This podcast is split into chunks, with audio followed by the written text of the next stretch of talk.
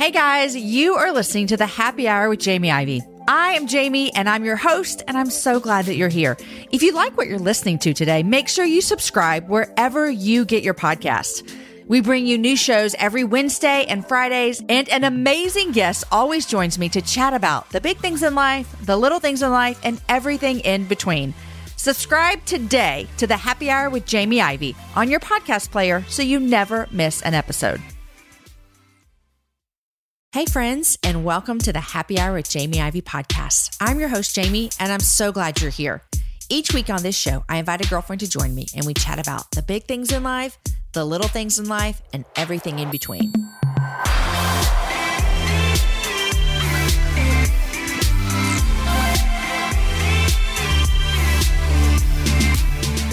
Happy 2020, you guys. It's a new decade, and I thought it would be fun to talk to a few friends about what life was like for them 10 years ago.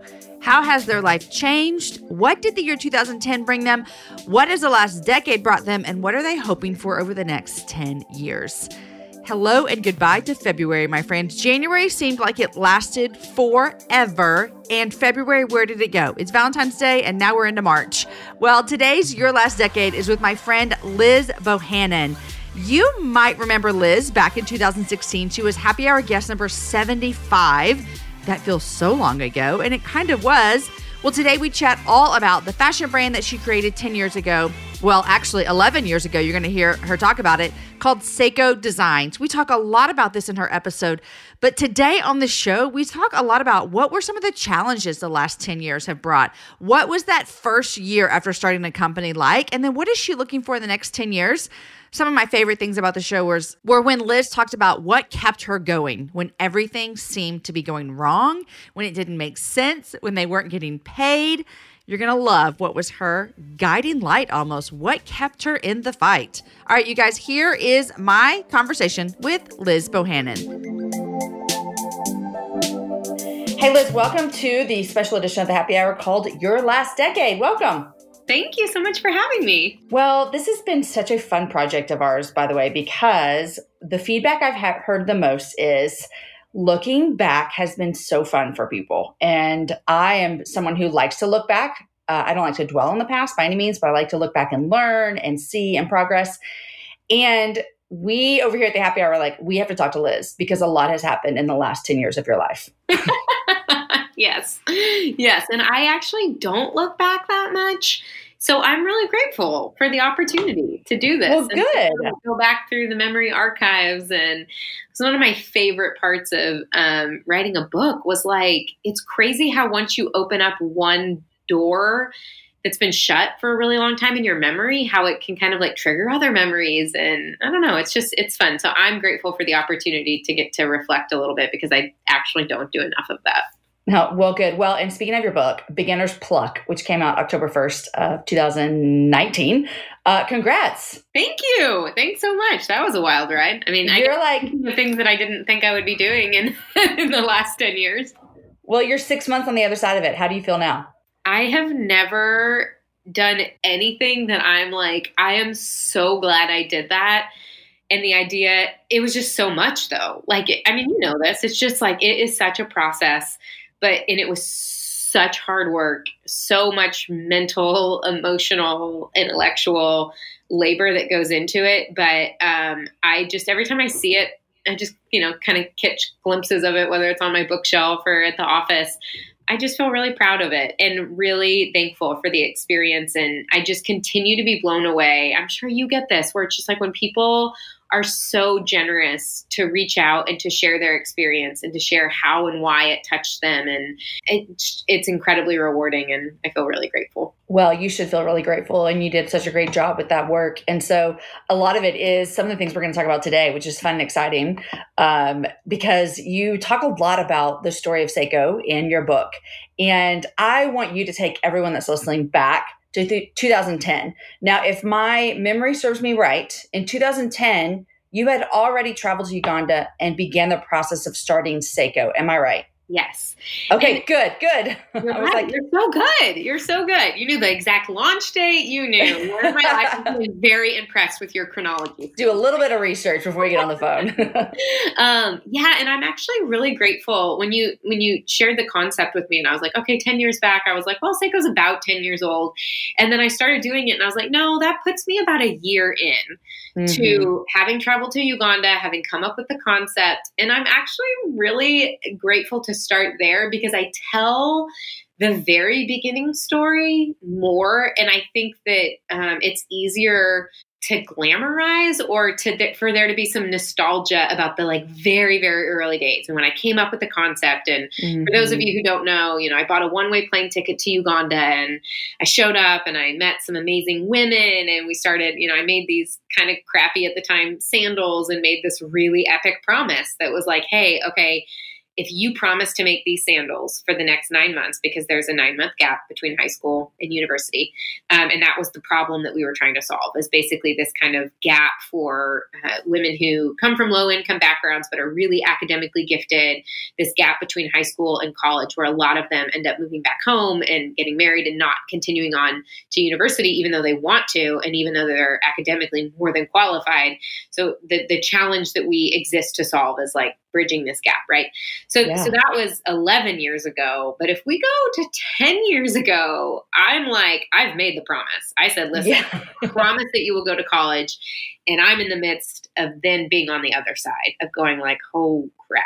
Like, oh okay, okay. So let's go back to 2010 because you set it up so beautifully. And guys, get her book and read it. It's it's just a fabulous story as well. And you've been on the the happy hour before. I did not do my research on that to figure out what guest you were, but it was a long time ago. Um, but I was on maternity leave with my first son, so I do remember that. So that was over three and a half years ago. Crazy, crazy, crazy. Okay, let's go back to 2010. Uh, you have started this new thing. At the time, I want to know does it feel like it's a hobby, or do you feel like it's going to last a year, or do you think this is the rest of my life? Somewhere in between there. Okay. Um, so at this point in 2010, we had just sold enough sandals, probably by the end of 2009, we had sold enough sandals that we were able to send Mary, Mercy, and Rebecca to university. So those were our first three women. The women that I legit sat down with underneath the mango tree and was like, here's the deal. You make these sandals, promise you're going to go to college and then move back home to the US and tried to start, you know, selling these sandals out of the back of my car. So oh my gosh, I didn't actually do the math. This is really fun. Okay, so in the beginning of 2010, um, then we just sold enough to send those three women to university. And this is the point in the story where we're like, okay, now what's next? We had fulfilled that first epic promise. But then we were at this really interesting place where we were like, it worked. What do we do? Do now we, what? Do we call it a day and say like that was like a really fun post college adventure? You know, like yeah. we enabled three women to go to university, and now I need to go get a job. and like you know, by this point, by the way, I was six years out from ever being able to pay take a paycheck from Sseko. So like mm-hmm. definitely wasn't making money in 2000 in 2010. My husband had a full-time job and his full-time job was he was a project manager at a little tech company and he was making money but not very much. So we were living off of his very entry level salary. So it already felt a little scary and a little stretched, you know, because I wasn't making any income. And then that's when we were like, "Oh, let's make it even more intense. Maybe Ben should quit his full-time job." Oh my maybe the one source of income that we have we should get rid of. And but it really felt like it was a crossroads. So your question about hobby or life or what is this is really interesting because we were asking ourselves that exact question right in this moment. We were like okay yeah. it worked the first time. And we have two options. We can call it a day and say that was fun or we can really dive in and say we're doing something really special. The product is resonating people with people. The story is resonating with people. It's actually making an impact let's go all in. And it and it was really the beginning of 2010 where we were like, let's go all in. We were making no money. We were continuing to lose money, as you know, a lot of businesses do in the early days. We were spending a lot of money, and it's a long cash flow cycle to actually get that money back. And so we knew we couldn't hire anybody unless we could go out and raise capital, and we knew no one would give us money. I mean, we couldn't get bank financing. We couldn't get. I mean, it was just like okay, you know, two like twenty something year olds are trying to start a manufacturing company in a developing economy. Like, yeah, right. we can't have our yeah. money. uh-huh. And Ben happens to have a skill set that is basically the exact opposite of mine. And he, at the same time, you know, he had been working at this tech company and was learning a ton and was really enjoying business but really had this desire of like i want to use my my love of business i want it to do something in the world that I feel really proud of and that is making an impact um, that I can really stand behind. And, and, and so we were like, well, you have the opposite skill set. You have this basically, you want to use business to make a difference in the world. Like, should we just do this together? We spent a lot of time talking to other couples, specifically that were married, mm-hmm. that had marriages that we looked at and we're like, that's the type of marriage that we want to have 10 years, 20 years, 30 years from now. Because when we first started telling people that as newlyweds, we wanted to, you know, run this company together, we got a lot of um, pushback and from people being like, that's not wise. like, you're going to kill each other. Yeah. Like, don't yeah. do that. And we really, we really wanted to, you know, heed the wisdom, but then also carve our own path. And so the process that we took was just saying, okay, let's identify four or five couples we love their marriage, we love their partnership, and just go lay out all of our cards and say, are we dumb? Should we do it? like, what do you mm-hmm. think? And, and, actually get feedback. Um, and we came to that end of that process being like, we want to give it a try. And we don't know, and we know it's going to be challenging, but we think the ways in which it's going to be challenging are the ways in which we want to be challenged. And so it was right around this time that Ben quit his so full time job. We lost our health insurance um, we sold everything that we owned because we had no money um, to finance this like trip that we wanted to go on to basically like launch the brand. So we sold everything that we owned, including a bunch of the wedding presents that we had just gotten like the year before. Because at this point, we've only been married for like nine months, six. So much transition, Liz. Uh, yeah, it was a lot. And then we um, bought a Honda Element and lived out of our car for the next nine months. so literally 10 years ago i was living out of my car. I did not I have, have an address. so many questions about this okay? So the first one is like like we hear stories like this and of course you're 10 years in and so we're like bravo bravo way to go. You guys followed your dreams. You listened to your heart. Look at this great thing you've done but it could not have felt like that in that moment it, no. you had to have felt like this is either going did you think to yourself this will be the best thing ever, the worst, or did you think this is going to be okay or the worst? Like where where were you after you guys made that decision? I honestly think I was like this is going to be the best thing ever, or it's going to be a great tale of epic failure that hopefully will at least be fun to share. I do yeah. remember having that perspective of someone that I really loved was kind of lecturing me and telling me why it was a terrible idea and, you know, opportunity costs and 401ks and, you know, all of this stuff. And I just remember thinking, like, even if this fails, literally what I will learn from this process, and I mean everything from about how to run a business, I'm like, I think running and failing at a business is probably more valuable than an MBA.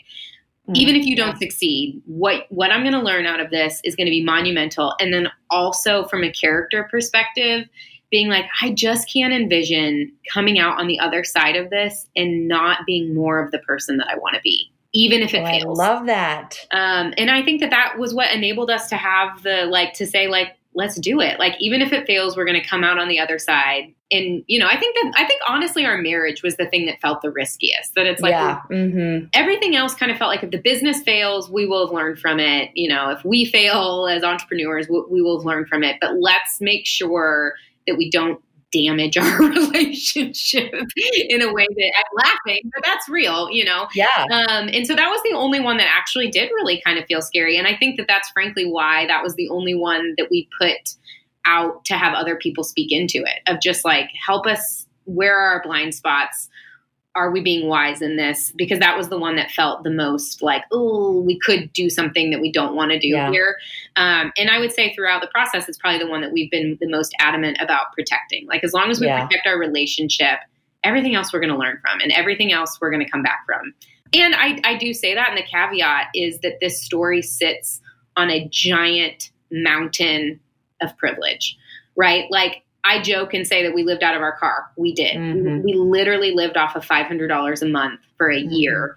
Um, we didn't have health insurance. Like we slept in parking lots all of that is the you know the subtext that you might not know is that like i knew that we were never going to be in a place where we were like legitimately going to be homeless you know we yeah. have enough of like a social support network and we're educated and there's things that we're like okay let's just put this into perspective like if, if everything goes wrong we're still going to be okay yeah. and and recognizing that and i think seeing that like that's not the case for a lot of people like for mm-hmm. a lot of mm-hmm. people living out of your car isn't an optional thing like yeah and so for us it I don't know, in some ways it was this recognition that it's like it is a privilege that we even get to do that and take that risk. So, how do we push ourselves one step beyond what we're comfortable doing and do that with the hope that uh, we get to make the world a little bit better, not just for ourselves, but for other people too?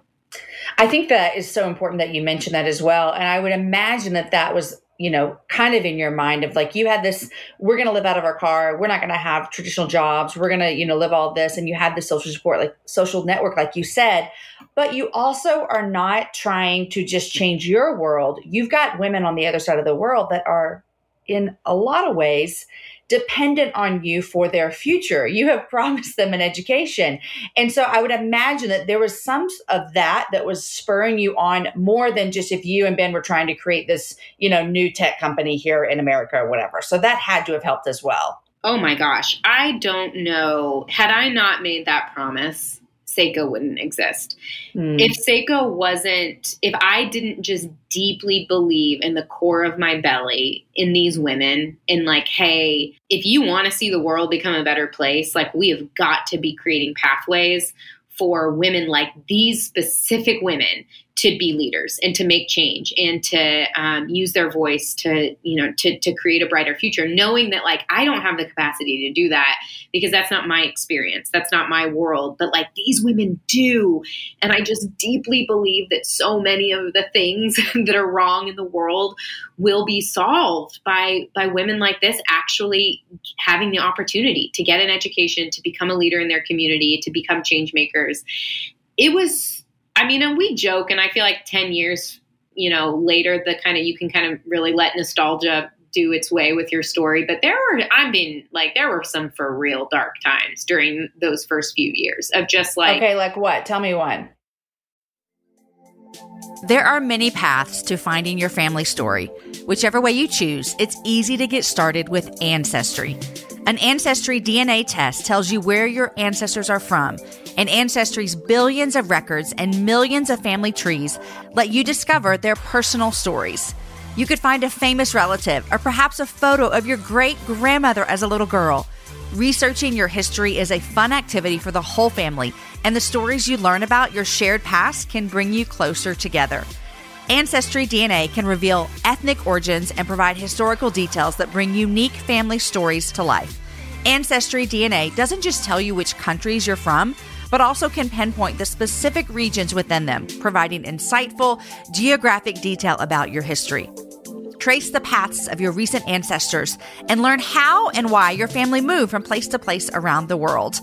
My mom is tracing our ancestors right now, and it is such a great experience. No other DNA test delivers such a unique interactive experience as Ancestry. Start exploring your family story today. Head to ancestry.com slash happy hour to get your Ancestry DNA kit and start your free trial. That's ancestry.com slash happy hour. I believe in having clean options. I support companies who innovate products that break the norm and help clean up my daily routine. That's why I love Native for my deodorant needs. In fact, I love it so much, I just gifted my mom with a Native deodorant. Native is made with ingredients that you've actually heard of, like coconut oil, shea butter, and tapioca starch. They never use things like aluminum, parabens, sulfates, or talc. It's also vegan and never tested on animals. Native just released plastic free deodorant made from 100% paperboard and shipped in a plastic free bag. Switching to an aluminum free deodorant doesn't mean you have to sacrifice on odor protection. Native will keep you smelling and feeling fresh all day long. Native comes in over 10 scents like coconut and vanilla and lavender and rose, plus rotating seasonals like the pumpkin spice latte collection. My favorite scent right now out of all of them is the coconut and vanilla. I have loved it this summer. I'm thinking about trying lavender and rose next. Maybe even a pumpkin spice latte deodorant. Native is risk free to try with free shipping within the US and free 30 day returns and exchanges. Guys, do what I did and make the switch to native today by going to nativedeo, that's D-E-O, dot com slash Jamie Ivey, or use the promo code Jamie Ivey, J-A-M-I-E-I-V-E-Y at checkout and get 20% off your first order. That's nativedeo.com slash Jamie Ivey, or use my name as a promo code Jamie Ivey at checkout for 20% off your first order. I mean, the finances was, I mean, literally two weeks after Ben quit his full time job and we lost mm-hmm. health insurance. Uh, we could not afford to be on private health insurance. Like we were literally, like I said, making zero dollars. The reason that we lived off of $500 a month is because we literally were like, what are we going to do? We had, I don't know, several thousand dollars in savings and that was it. And we were mm-hmm. just like trusting that something was going to work out. And there was a couple that we honestly did not even know that well that were like, listen, and here's the thing that I want people to know they were not a wealthy couple. And this is why this is so challenging and inspiring to me. They were like, We love what you and Ben are doing. We love your vision for the world and for you know how you're trying to create opportunity for these women. We want to support you. Give us your bank account number. Literally, no questions asked. We're going to deposit $500 into your bank account. Um, until you tell us not to. And we lived off of that $500 because, like I said, we didn't make money for, I don't, I mean, it was honestly probably, I don't even know how many years. And two weeks after we lost our health insurance, we were living off of this $500 a month. I got really sick. And at the time, the doctors like legitimately used the word leukemia and were like, your white, mm-hmm. I don't even know what it was, your white blood cell count, everything was like bananas. They didn't know what was going on for probably five days. We thought I had leukemia. We didn't have health insurance. And we were like, we're literally going to be medically bankrupt two weeks yep. after trying to do this.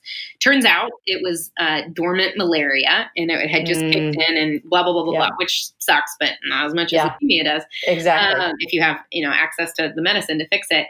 Um, but that was like, I mean, just not having anything to feel like you could stand on. There was probably for sure some ego involved in it of like before you succeed you know, it's like my friends were getting jobs and they were like mm. getting promoted and they were going on work trips where they had company cards. And like, it's fun now to say that we lived out of our car, but I would be lying if at the time it didn't feel like I was disappointing people, like I was wasting my degree, like I was aimless, like I, you know, had this like pipe dream that obviously wasn't going to come and everybody was kind of like passing me up i think was probably mm-hmm. a feeling that i had during that time um, definitely moments of like I mean, it's hard to feel great about your life when you're waking up in a McDonald's parking lot, you know, and you're like, I'm legitimately waiting outside the door for McDonald's to open so I can go brush my teeth.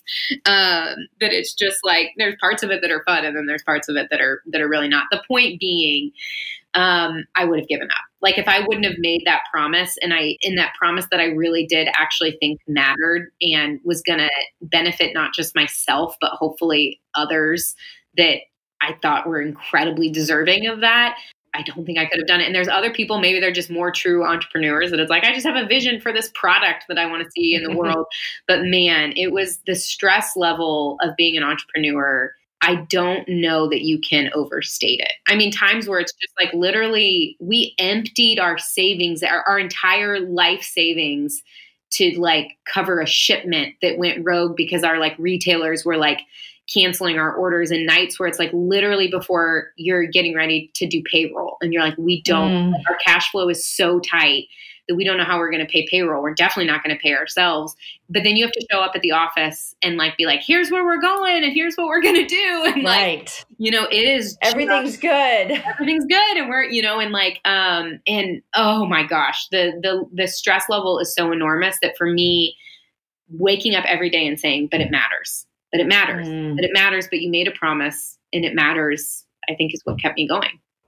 Well, I have a question because after you after you had the three ladies that you said, okay, awesome, we fulfilled the orders, you're graduating. I mean, you're going to get to go to university now. And you could have stopped there and you didn't. And so throughout the next couple of years, did you ever, when the times got hard, did you ever think we've done enough? Like, this is too hard. We've done enough. We can pat ourselves on the back, whatever that might feel like from a privileged standpoint to say we did something for for, you know, these women. Did you ever feel that way?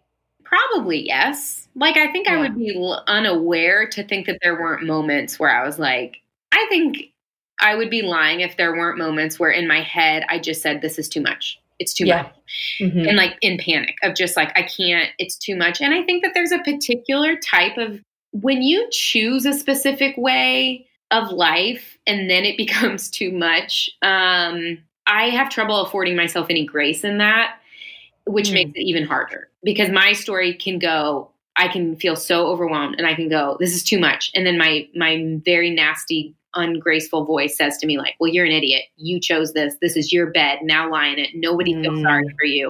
Like it's very yeah. different than like if something happens to you, right? You know, yeah. you get cancer you get hit by a car, something awful happens, like right. somebody did something to you. There's kind of this sense where it's like, oh, but you did this to yourself. You made these choices. If you made these choices. No one feels sorry for you. It can be a lot harder, I think, to raise your hand and ask for help when it feels like, well, everybody else chose a like nice, stable path and they're not yeah. in a position of need because they did the like nice, you know, logical independent next step and now they don't need anybody to help them out. Now, yeah. what I've come to learn over the last 10 years is that like the greatest joy of my life is saying yes to things and then needing people to to step into the story yeah with you with me and that it's just mm-hmm. like it's not like oh let me invite you to my party and like pat you on you know like as a nice gesture it's like no i i have this really big vision and in order to accomplish it i need you to be a part of it and that level of just camaraderie and gratefulness and gratitude and co-creation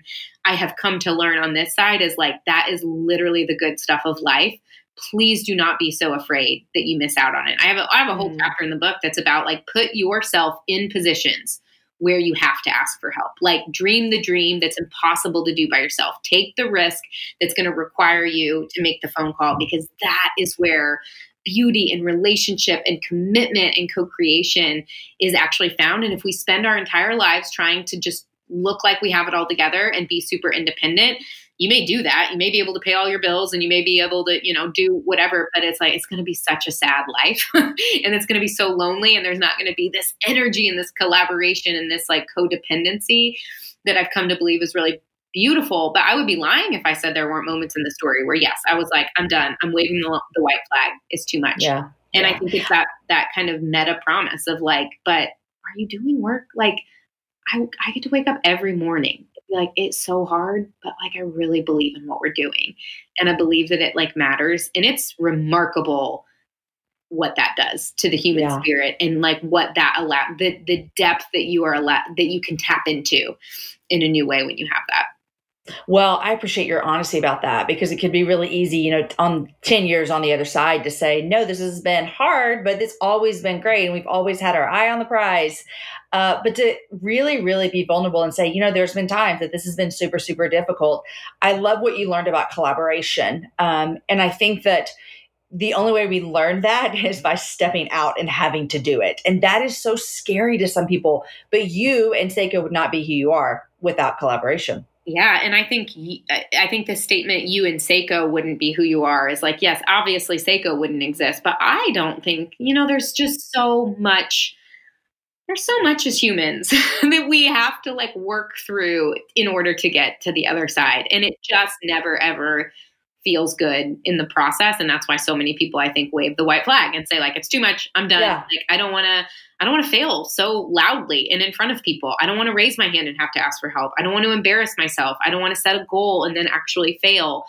And i really do feel like 10 years in i'm like in a place where i'm like i would so much rather fail nine times out of 10 but then get to experience what happens when you actually achieve, but then also like understanding that those nine times out of 10 weren't in vain. Like those mm, nine times yeah. out of 10 actually helped me to become the person that I think God actually created me to be. And that was the tool that was used in order to get me there.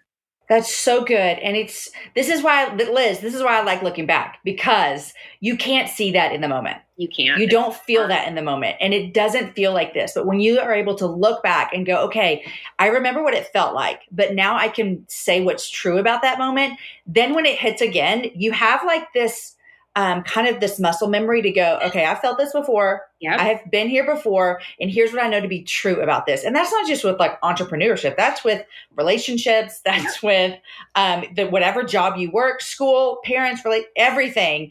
It makes us go. I know what this feels like, and I know what is true.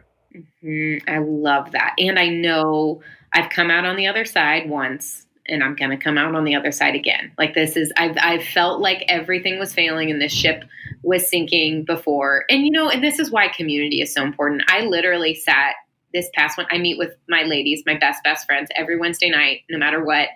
Um, we share our lives and we're totally transparent. And I was sharing about something that I'm on, I am now on the other side of. Mm-hmm. And, um, seeing the light at the end of the tunnel. And to hear my best friend sit around me and one of them just kind of stopped me and she goes do you realize it was only like six weeks ago that we were sitting next door? We all live next door to each other. We were sitting in my living room and this conversation looked so different. Like i know it seems like it's been a hard long season but it's only been like in six weeks look at like look at what you've come through and look at your perspective. And to me, like I couldn't have even done that. Like because that six weeks where I'm having a complete meltdown, breakdown in my best friend's living room felt like mm. ten years ago. Yeah. You know, it's like I've yeah. been in this season and it's been so challenging. And where is the light? And the, to then have other people get to say so like, good. look, oh, you've come out on the other side of that, and like, and I know that you know, given enough time, like there's going to be a, a, another example of being yeah. in that same mm-hmm. moment. And to your point, being able to have that memory of going like, okay, you were in that really dark place and now you're on the other side. Like there is light at the end of the tunnel. And then also being able to point other people to that as well yeah. too. And it's like, it's yeah. not you know, we, I love the idea that it's like, I hope one of those women has the mental image of me having a complete breakdown in their living room to when they're having the breakdown in my living room, being like, oh, I remember when Liz was in this really dark mm-hmm. place. And then she came out of it. And then we were on the other side of it together. And that's where yeah. I really believe the importance of, of community comes into play as well, because we can, we can remind one another of that. I don't know about you guys, but schooling at home was quite an adjustment. I was trying to work, my kids were trying to do school, I'm trying to keep up with what their teachers are doing. It was really difficult, and it's times like these that inspired me to check out Laurel Springs. Online learning might be new for your family, but Laurel Springs has been doing this for nearly 30 years. As the experts in online learning, Laurel Springs has the tools and the curriculum that your child needs to maintain their learning unhindered by whatever the future holds. Their flexible learning programs designed for students in kindergarten through 12th grade offer challenging and diverse courses. And Laurel Springs is accredited with the Western Association of Schools and Colleges, Incognia, which means their transcripts are recognized by colleges and universities worldwide. Register your child at laurelsprings.com slash happy hour today and receive a waived registration fee. That's laurelsprings.com slash happy hour for your waived registration fee. laurelsprings.com slash happy hour. I love looking back on your past 10 years and thanks for your vulnerability and sharing with us about it. But what do you look forward to in 10 years? And I sometimes, honestly, I think looking forward, some we assume it's easier for people, but sometimes it's not. And so I don't know how that is for you.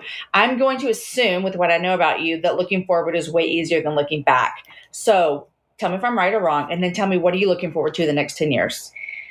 I think looking forward is easier in the sense that I do it a lot more. Like I'm yeah. always thinking if about the future because yeah. I have to. Yeah, I, I think it can be difficult in the sense that it ignites um, a lot of fear. Like we fear the unknown. We I fear. I still fear setting new goals and setting new visions and setting new courses because you know, I've got that muscle memory, but it's like, ah, I'm still a human. And the idea of like failing or embarrassing myself or like putting myself in a position of um, need or risk is still actually really scary to me. Um, I just got, I'm, I'm, a little bit jaded because, not jaded, I'm a little bit uh, biased because I just got home from a trip to Uganda where mm-hmm. I got mm-hmm. to take 14 of our top sellers. So our products are sold through Sseko Fellows. So these are women that in their community, they are selling the product, they're styling their friends, they're earning an income um, off of the products that they're selling. So we're, we're building this amazing team in Uganda. We're also building this incredible team in the United States of, of women who are coming together and um, getting to see my two teams together, getting to see my Uganda production mm, manufacturing yeah. team, and then getting to see my sales team and seeing the relationship and the joy and the connection um, I'm just like totally on fire. I'm on fire for I mean frankly right now we're in a place where our our Uganda team is just freaking rocking. Like they're just yeah. like our executive team over there just they just run the show. They know what's up and they're really putting out the challenge to us. They're like, "Okay, we did our part. We built a best in class manufacturing company. We can handle a lot." What do you got for us? Yeah. like really issuing the challenge here on the US side of things to um, kick it up and to grow the fellows program and to continue um, to welcome new women into our community over on this side. And so I would say when I think about the next 10 years, we have um, our founding fellows wall in Uganda, and it has the list of the first 500 fellows that ever joined us. Um, and it's this like cool, just this like beautiful visual of this like global team that we're creating, and uh, the idea of getting to grow that community so that we can grow the opportunity now, not just in Uganda. We work in Uganda, Ethiopia, Peru, India. So really seeing like the global impact that we as a community are able to have um, has me on all sorts of, of fire. And then I think, you know, really with the book, the process of the book was like how I know, and I have this thing through Sseko that I'm like, hey, you want to make an impact in the world, but you're not quite sure how. Just come along and hang out right. with us. Like we'll we'll give you every step for how to find community and how to make this beautiful impact.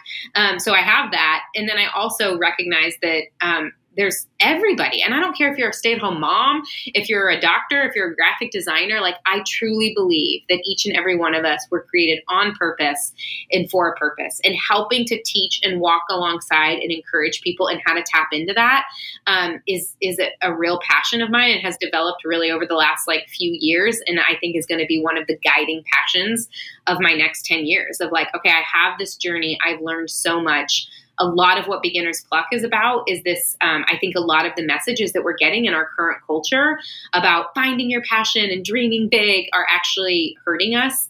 Um, and they're creating a sense of anxiety and kind of this analysis paralysis. And so i just feel so passionate and on fire about helping demystify that for people um, and encourage encouraging them and equipping them to go out and build their own lives of purpose and passion and impact well, I am on that train with you. So I am so excited for all the things you are doing. And it's been really fun for me to follow you these last couple of years and see Sseko grow and your book expand and reach to so many people. And I love what you guys are doing. I love everything you guys are creating and the mission you have. And so it's fun to look back, Liz, and see. Think about those days of you living in the car, brushing your teeth at McDonald's, uh, all the way to now.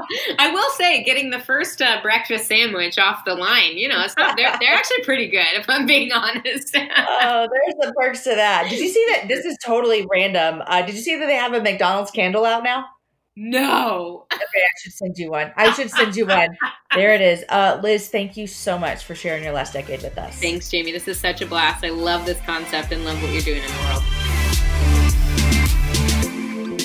Guys, if you want to hear more of Liz's story, go back and listen to her when she was on the happy hour, episode number 75. Also, if you're interested in reading her book, I highly recommend it. It's called Beginner's Pluck. You can find it anywhere books are sold. Also, to find out more information about Sseko, check them out online at ssekodesigns.com. Thanks for listening to this special edition of the Happy Hour called Your Last Decade. I love these shows so much. Our hope in doing these shows is that as we reflect on our last decade with a guest, that you too can reflect on your last decade. Whether you were 23 years old, 65, 12, or 4 10 years ago, look back and see what God has done in your life and where He has brought you. How have you persevered? How have you screwed up? What would you do differently? And what are you so stinking proud of you want to tell everyone about? Also, looking back, it always causes me to look forward. So, what do you hope to see happen in your next decade? Today's show is edited by Chris with Podshaper and organized by Lindsay Sweeney. The music is developed for the show by Matt Graham, and show notes are written by Aki Slockers.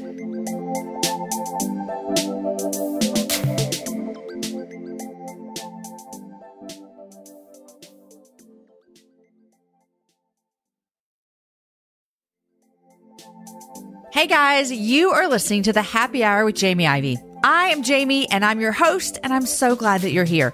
If you like what you're listening to today, make sure you subscribe wherever you get your podcasts. We bring you new shows every Wednesday and Fridays, and an amazing guest always joins me to chat about the big things in life, the little things in life, and everything in between.